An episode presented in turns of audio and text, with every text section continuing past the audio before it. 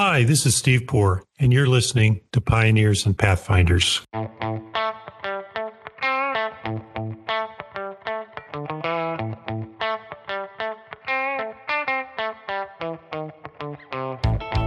We're joined today by Michael Rynowecer, President and founder of the BTI Consulting Group. For more than 30 years, Michael has looked at every angle of the law firm client relationship through the lens of the client experience. He has conducted and analyzed over 20,000 one on one interviews with C level executives to discover their expectations, needs, priorities, preferences, and opinions about outside counsel. This research has established BTI as the industry leader in delivering insights on how clients acquire, manage, and evaluate their law firm. It has been incredibly influential in shaping how we think about client service today. Join us for a fascinating conversation on how his love of music helped him learn how to become a great writer, the impact of the great resignation on client relationships, and his number one tip to improve client service post pandemic. Thanks for listening. Michael, how are you today? Thank you so much for joining us on the podcast. Oh, I'm very good, Steve. Thank you for having me. I'm glad to be here. I appreciate the time. You're president of BTI Consulting Group, if any of our listeners don't know about BTI, they're probably listening to the wrong podcast. But uh, before we talk about your work with uh, BTI, talk to us a little bit about your lead up to BTI because you're an MBA grad and a Big Four alumni, which is not a typical path to looking at analytics around the legal profession. Well, my path to where I got to, um, I'll also throw in that I passed the CPA exam in the District of Columbia, so I've got the cold analytical rigor to just look at things and analyze them and take my emotions out of it. So that probably helps me in my analytical approach. But the way I found my path to doing what I do today is really a combination of, of two things. One is early in my career at PwC, I worked with a number of law firms, one of which was the dissolution of a friendly law firm. Rather, it was a, a friendly dissolution of a law firm as these partners were going to become partners in another firm. And as you dissolve a law firm, you learn a tremendous amount about how they operate, how they split up their money, how they get along, how their culture is the same and different from the partnership agreement. And it's just a fascinating look at the world of law firms. So after that, I had a long series of clients who were law firms ranging in different sizes, helping them with a number of kind of issues related to clients, markets. And then fast forward a, a few years and I find myself at PwC being asked to start an experimental practice that would sell a group of services to clients instead of selling individual services to individuals within an organization. So a basket of services to an industry, if you will. And that was a tremendous amount of fun. Did work with high tech firms as well as law firms, interestingly enough. But that was the same period that the big accounting firms were going through a period where all of a sudden clients became much more demanding around fees and they wanted to know why each of the firms was different from each other and client service became a much bigger issue than it had been. So I was part of the U.S. national team to try to solve and figure out what to do through all that. Some of that fed the experimental practice I ended up running. So as I did that and remembering and dealing with my experience with law firms, I kind of looked out and said, law firms are going to be going through this. This, it's inevitable and they'll go through the same kinds of pressures. So I kind of, you know, picked up my bags and founded BTI editorially, I was taking a walk in an August afternoon that I had taken off a day and my wife was seven months pregnant. And I, I turned to her as we were walking our Airedale and said to her, I think it's time. And she said, for what? And I said, to start. And that was the beginning of BTI. And I haven't looked back in 30 something odd years. Uh, seven months uh, pregnant. That had to be quite the leap of faith she was taking with you. Yes, she didn't. She didn't tell me she was nervous until two years ago. Uh, I don't. I'll, I'll leave that one. Um, so uh, before we talk about BTI, your experience with PwC, which I know now goes back more than a few years, but there's been a lot of discussion in the industry and on your website, you've got a, you've got a little blog post around Larry Bird and themes around the big four moving into the legal space. What did your personal experience working for PwC and for a big four accounting firm, albeit dated, I get that, sort of inform you as to the goals of the big four and how they can compete with law firms? What are the differentiators that they bring? The differentiators will, will fall into a couple categories. One is, you know, they can be strategically patient. They will go through and, you know, one of the leaders of, it wasn't PwC, but one of the other big accounting firms, we had this discussion about how you make change in these big accounting organizations and where everyone is so conservative. And he, he got fairly animated, banged his fist on the table and said, you grow your wings on the way down. and the point of that is, you know, we have a plan we think it's going to work, but we know it's going to change. We know we're going to have to do some things differently. We know that we think we have the talent, but we may need to add more talent, different talent. We may have to pivot and change, but we're going to figure it out on the way. We're not going to stop and we're not going to not do it because we're not, you know, 100% sure, but we're 100% sure we can figure it out. And that's a, that's one of the things that's when they decide to do something, that's really impressive. They do it and they'll they'll change and they realize that it's never the path that you lay out but that doesn't mean you don't start with a path. No that's that's right. They've also got the resources to that's correct. They've got a lot of money. They've got a lot of people and their partners are very dedicated. So it's a you know it's a good combination if you're if you're trying to enter new markets like they are. One of the other uh, characteristics? Now i view them completely from the outside I've never worked for a big four accounting firm, but one of the characteristics I've seen is their ability to use multiple disciplines to solve client problems, which is not typically a hallmark of law firms. Am I reading that right? And if so, is that a material competitive advantage for them in this market? It's a material competitive advantage in that they do know how to bring people together to different to deliver a different you know a basket of services to a client. They're they're very good at account management if you will. But understand that they've been at it you know they really took it started taking it seriously 35 years ago. So they've kind of got the science down they've got the art down they you know kind of polish the tools and systems that they have. I think there's no reason law firms can't get there and get there faster but they do also have the benefit of experience of, you know, having their kind of like growing your wings on the way down. If like, okay, if that doesn't sell the basket of services, this will, and they'll keep trying.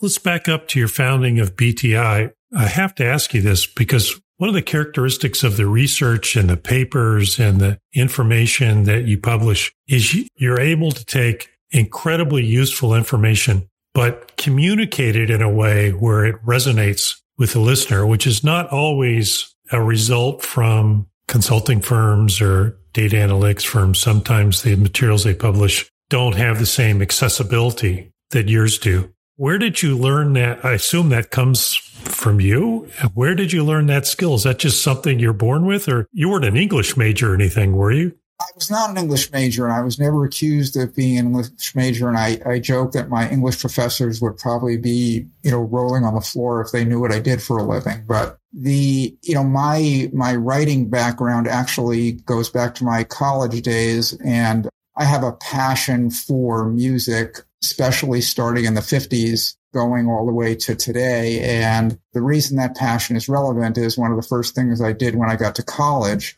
I was in the radio business or I was a DJ for a little while at an FM station. I went to the school newspaper and told them I wanted to write music reviews and I wanted to write about music. And I don't know what you know about the journalism world, but they say, okay, you have, you know, 526 words, go for it. And they're very, you know, they budget their words and their, you know, space isn't so much an issue with the internet, but I was lucky in that I had editors that would just show me, you know, the words I didn't need, the sentences I didn't need. And then you compound that with when I started writing proposals at PwC and the mantra came out was, you know, how short, you know, everybody that is reading a proposal or reading an article, everybody is time limited. So how can you make it short? How can you make it sweet? And how can you make it compelling? And I can tell you that it's something I think about every single time that I sit down to write something. Well, you produce remarkable stuff in that respect. Well, thank you. Michael, it's, uh, you know, speaking as someone who used to use your materials as in a leadership capacity back when I had that role, it's very useful to communicate to partners or other key members of the team when the material is so accessible as your material is. So that's got to be a great advantage for BTI. Well, I would hope so. And I can tell you, I have two people who, you know, help me edit my blog, especially. And the good news is, is they're brutally, brutally honest with me and telling me how I can shorten it, how we can be more accessible. So I'd like to take all the credit, but I, I do get some serious help. Yeah, we all do. We all do. So you found BTI. What was the mission when you founded it and how has that mission changed, if at all, over the years? The mission really started out helping our clients understand their clients and markets, which clearly have big points of overlap. The only thing that has really kind of evolved over the years is that's still the centerpiece. But now, especially in the last five years, we're doing a lot with understanding associates, understanding junior partners and understanding, you know, more about firms as opposed to individual attorneys. So it's almost turned into this full 360 look. You know, you've got the marketplace, you've got the attorneys, you've got the associates, and you've got the partners and everyone has uh, those three groups all have different viewpoints. So if you can find a way to marry those to have you find opportunities and find you know ways to use them to your advantage then you know that's a real plus. And i've always found that organizations who spend a lot of time studying the market tend to outperform those that don't is just having watched so many clients and so many organizations. If you can tap into those, you know, kind of idiosyncratic client needs or bring a unique focus from the client market perspective, that is always one of the big, you know, separators from organizations that do tremendously well and everybody else. Your methodology, I suspect most of our listeners know your methodology at this point, but you use a, use a methodology that's different from most law firm market research folks in that you go directly to the source, if I can describe it that way. Talk to us about your original methodology. And for example, I'm, I'm interested as you move into analysis of associates and junior partners, how does that methodology apply to those groups of stakeholders? Well, the methodology, the core methodology really hasn't changed as much as I'd like to. You know, we certainly changed our approach and we use technology and we've come up with, you know, I, think better questioning, but the core is to, you know, in, in business, you want to go, as you said, to the source. So clients are the source. They make the ultimate decisions. If you're trying to understand associates, you know, asking the associates and you know, the other part of our methodology is we use a lot of what they call, and I don't want to get too technical into the research world, but we use a lot of experience based questions where they don't lend themselves to a yes or no. And then, you know, you get a lot more insight and information and things that would be overlooked in a typical research initiative. And those are the kinds of insights that will often enable you to find what it is that, you know, will separate you from everybody else or the market need that nobody else is seeing. Because if you're asking yes, no questions, or if someone's interested in something, they may say no, but when you talk to them about what they're doing, they'll, you'll find out that, you know, the things that they're doing lend themselves to, you know, a certain type of help that you could offer. It may pose problems that they don't realize, but you get a much richer picture. So trying to marry that up with you know the way associates are thinking, the way partners are thinking. We have a couple of clients where we found some pretty positive disconnects, meaning that you know firms were convinced that they were not innovative nor a source of good ideas, and the clients came back overwhelmingly and said, you know, this firm in particular is tremendously innovative and they're full of good ideas. And I, I call them when I'm trying to brainstorm something. Well, positioning yourself around that is very different than positioning yourself as someone who doesn't think they're really, you know, out on the leading edge of ideas. And it, it emboldened probably, I'm going to say about 30 partners to really, you know, embrace talking to their clients in a way they hadn't before, which resulted in a lot of business for them. So you can, you can kind of take these disconnects and put them together and offer opportunity. And many times the kind of hard data justification as to why you want to convince one of your partners to do something who may not think it's the greatest idea in the world. Data can be a powerful tool in shaping behavior and results, can't it? Uh, we find it. I mean, uh, the thing that I love about putting data in front of people is everybody's got an opinion about it. Particularly lawyers. Sometimes they have more than one. Right. That, you know, I, I like to say that I've been deposed by some of the best litigators in the whole world, but I've never been in a courtroom. So I, I, can imagine. So let's talk a little bit about uh, the GC role and the law department role. What changes and trend lines do you see happening with the role of the GC coming out of the pandemic? we see a couple of things that are, I think, uh, impact corporate counsel and impact law firms. The first one is tremendous turnover. 36% of all corporate counsel have been in their role less than two years. That means that they joined during the pandemic period. Some of them have not met their staff in person. Some of them have not met key people. Some of them have, you know, not talked to their law firms. Now there's something to think about, right? They've been in their role two years and the law firms are so busy or don't have a protocol in place to reach out to new clients. They don't have a formal onboarding process. And so this particular group has a very low satisfaction rate with law firms. If anybody listening to this, if you have a client, go check LinkedIn. If your client has been in their role for two years or less, I would be finding a way to reach out to them and talk to them because they feel like they were ignored in a time when they need tremendous help. So that would be like the first thing that we noticed. You know, what's so interesting to me, Michael, by you saying that is that on the one hand, I'm not surprised. On the other hand, I find it shocking.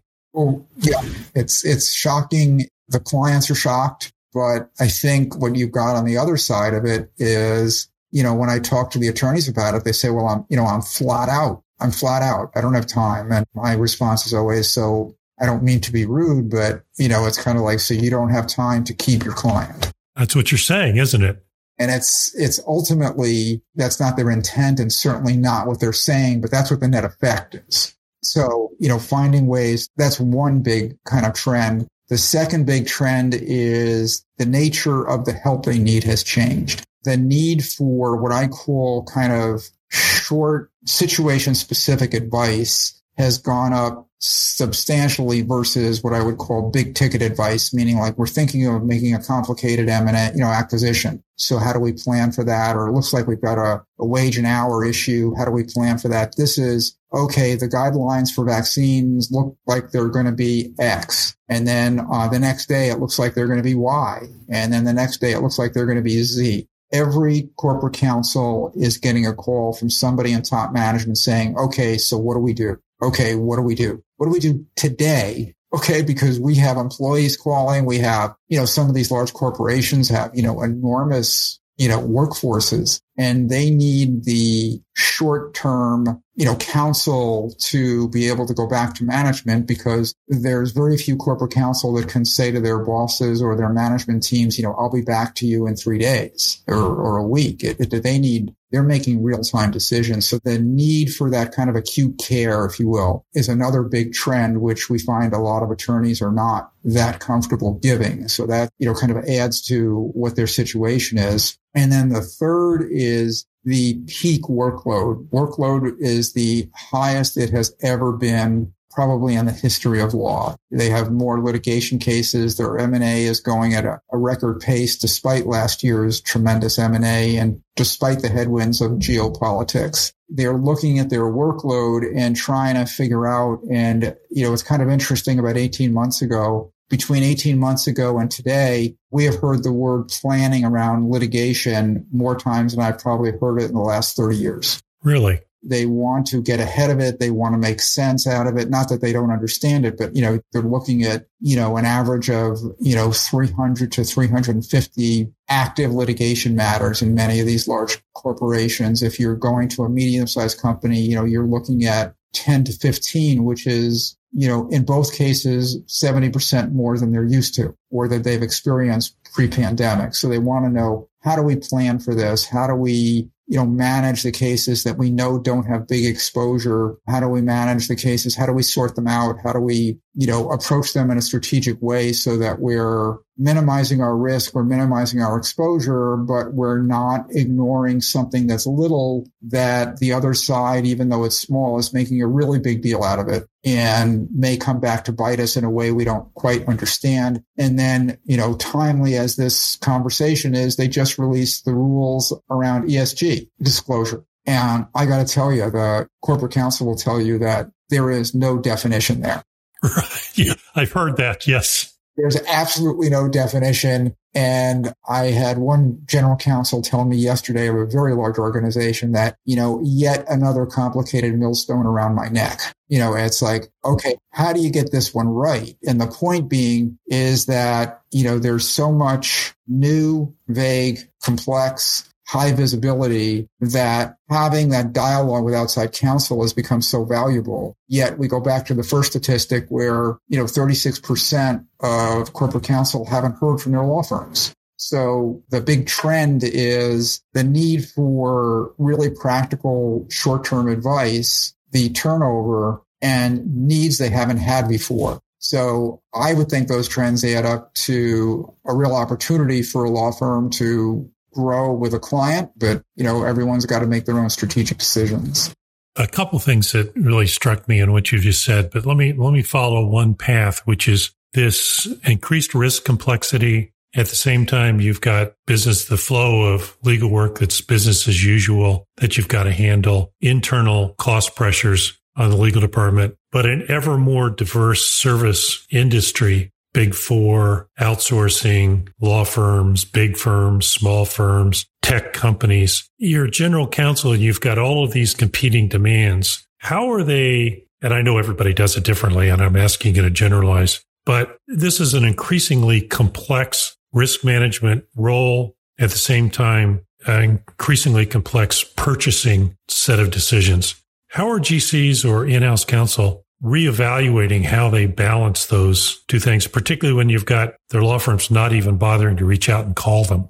Well, I think what they're doing is, you know, they're pretty good at figuring out who will help them and who are the people to call. So they're kind of, I use the term cherry picking, but general counsel have extensive networks with each other and they will share with each other who is helpful, who isn't. Some of them have kind of set up their own informal workshops uh, where they all jump on a Zoom call for 40 minutes in a week to share kind of think not anti, you know, trust or competitive issues, but, you know, general trends that they're seeing, what they've heard other companies are doing. So between, I think it was 61% of corporate counsel hired a new law firm for a major matter last year. So that tells you that, you know, they keep looking. You know, they're, they're sophisticated consumers. They're, they're going to go out. They're going to look. I've had a number of experienced corporate counsel who tell me they can tell within five minutes whether a law firm or an individual attorney can help them. That's sometimes more than they need. They can tell the enthusiasm, the commitment, the questions they ask, how they introduce themselves. So they're shopping, they're, you know, referring work to, you know, internal peer referrals. But once the, the other side of it is once they find someone they can work with, you know, they tend to stick in a lot of workflows there. So you're seeing a lot of movement, a lot of it's kind of variation of that theme we talked about growing your wings on the way down. They're just kind of going through the process. They don't sit back and say, gee, I wish I'd hear from my law firm. They just pick up the phone. The typical corporate counsel has somewhere between 17 and 21 years experience. So they come in with a network of firms. They come in with a network and the other, you know, big thing to understand is, in my opinion, that when there is a new corporate counsel, you know, they do have their own network of firms. So they're going to reach out to, because that network of firms is unlikely to be wherever they go. So they immediately kind of reach out and, you know, you have this kind of floating, you know, turnover or you develop new relationships or you might send out an RFP. Two years is a peak RFP point. So, um, you know, they kind of get their way through. But generally, if you talk to corporate counsel, they deal with, I want to say it's 24 partners a month that they talk to. Wow. And they will tell you that one or two stand out as being excellent, that they can pick up the phone anytime they've got something to say. They hear from them. So that leaves what? Two out of 24 So fortunately, the quality of information out of the two is enough to get them through. So it's kind of an interesting mosaic that they weave. It is, you know, and one of the one of the interesting things I've noticed in spending time with your research is particularly in the questions of change and innovation and doing things differently. There, there's a real appetite for that, but there are certain constants and you're, you're hitting on them in terms of the relationship, the, the underlying trust that I can pick up the phone and I can get the answer that I need. Has the pandemic and moving to a virtual world changed that component or has it just changed the tools and ways in which we build relationships? I think it's changed the tools. I, I don't see in all my, you know, even if I just start with the research of the last, you know, 18 months or two years, I don't see how you can develop a deep relationship with a client without voice to voice communication. It could be on the phone. It could be on Zoom. It could, you know, pick your medium, but without voice to voice communication, you may get a matter. You may get a small matter, but, you know, most of the attorneys I meet in every firm want the big, meaty, complex stuff. I, I don't think I've ever, in all my years, met an attorney that says, well, I'm really looking for the drone work that's boring and is the commodity. So if you want to be in that group, I just don't, like you said, the tools change and making use of the tools is great. But without that direct voice to voice communication, the big, complex and the, the lasting, enduring relationships are going to be extraordinarily difficult to develop.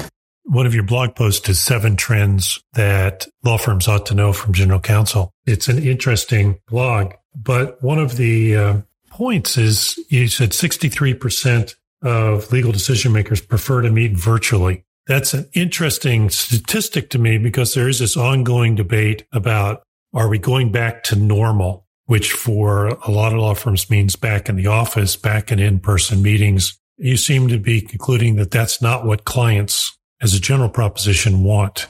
Yeah, that's about two thirds of the client base say, you know, there's just no need to meet in person. I mean, we could, you know, virtual's fine. When you get into complex situations or you get into nuanced situations, they want in person. Super high risk, they want in person. But, you know, most of the time, as one or more general counsel would put to me, a lot of times the conversations are just exchanges of information. It's important information. It has to be it has to be, you know, exchanged, but, you know, it doesn't have the, you know, super nuanced, you know, thinking it through, you know, super real time body language kinds of, of conversations. So, so many corporate councils since they've been working hybrid, even a few of them said, I never thought I would want to work in a hybrid environment. Never in my entire life. And now, you know, I went into the office the other day. This is, you know, quoting or paraphrasing and boy, there I was on the train and there I was in traffic and there I was. And we forget that there's downsides to doing it in person as well. Right. And then when they got to the office, everyone's still wearing masks. And I'm not saying don't wear masks. I'm just saying they get there. Everybody's masked up. You have to stay in your office you know, people get in the office and there's a lot of, it's great to see people is the feedback I get, but it's awkward. Do you wave? Do you say hello? Do you fist bump? Do you hug? Do you, I mean, some of these people is, I don't have to tell you, you have, you know, 20, 30 year relationships and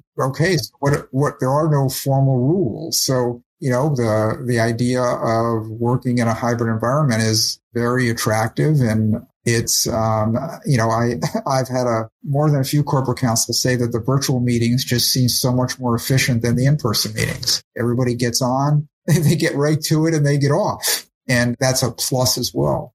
It is interesting. I, I've talked to a few people about their experience with virtual meetings and the one piece they seem to miss is the right before the meeting and the right after the meeting, the, the casual conversation, the sort of the, the, the pickup points if you were. That that's hard to replicate in a virtual meeting, but the overall efficiency is certainly overwhelming. Right, right, exactly. And I think that goes back to, you know, so many, you know, corporate counsels say we're exchanging information, but to your point, I've always said that in business development, when you're making a business development on a, you know, call on a client, you're going to learn more on the walk to the elevator than you're going to learn and try to replicate that virtually is a challenge. I know, you know, some business developers are so good they can do it. But that, you know, like you said, that's like, you know, I've always observed that as it's almost like a catalyst event. Like you have this meeting And then when it's done, you're like, okay, here's what I heard. Whoa. And you, you get to kind of filter it and bring it all together. And you're right. That is not there in the virtual meeting.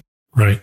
I know we're just about out of time, but I want to ask you sort of one other sort of topic to talk about. You talked about the turnover in in-house counsel, yet the providers are also experiencing enormous turnover. It's so-called great resignation. How are law firms managing this in light of what clients need? Clients want stability in their service teams, and that's very difficult to provide. What are you seeing as trend lines in that respect? Well, you know, you I don't need to tell you the turnover within law firms is, you know, higher than it's been in quite some time. Clients, you know, they're of two minds. It's annoying. Um, it costs money and they lose productivity, but, you know, they kind of say it is what it is. What can I do? Somebody leaves and then, you know, it gets where it gets awkward is where the firm doesn't have a smooth replacement you know, where someone's in a litigation and, you know, the partner leaves or someone's in an investigation and someone leaves and the firm says, you know, we're, we're working on who the replacement would be. And the client is like, excuse me, you haven't thought about this? You know, so, you know, clients, they're frustrated, but they accept it. You know, that's kind of one of those situations that they can't do it. But I, you know, I, what I do know is the firms that handle it with, this is one of those situations that, you know, grace is as important as the substance. How do they learn that their partner is left? Do they read about it in corporate counsel news? Do they hear about it from a peer or does somebody from the firm call them or does a partner call? I mean, all these things make a big difference, but it's very rare that you'll find a client that says, Oh, good. I'm certainly glad that that partner left. It's always only a question of, you know, how much will it cost in terms of time and money? And the time, frankly, comes first. You know, I just lost how much time you know, I think this may be the catalyst that convinces firms that client teams are going to be more important, that more connections with more attorneys is going to be more important. But right now, it's just amazing how peak demand, which exceeds the ability to supply it, clients sit back and there's not a lot they can do. And then at some point in time, they will change behaviors to overcome and, and manage these situations. But when the workload is what it is, they find ways to get through. Absolutely. And speaking of time, we're we're out of it. Okay. But Michael, thank you so much. For those of you listening, links to BTI Consulting are in the show notes, as are links to Michael's Twitter page where he's under the Mad Clientist, which I think is just a fabulous Twitter handle, and his LinkedIn page as well. Michael, thank you very much. Well, thank you, Steve. Thank you for having me. Enjoyed our discussion. Thanks for listening to Pioneers and Pathfinders. Be sure to visit thepioneerpodcast.com for show notes and more episodes. And don't forget to subscribe to our podcast on your favorite platform.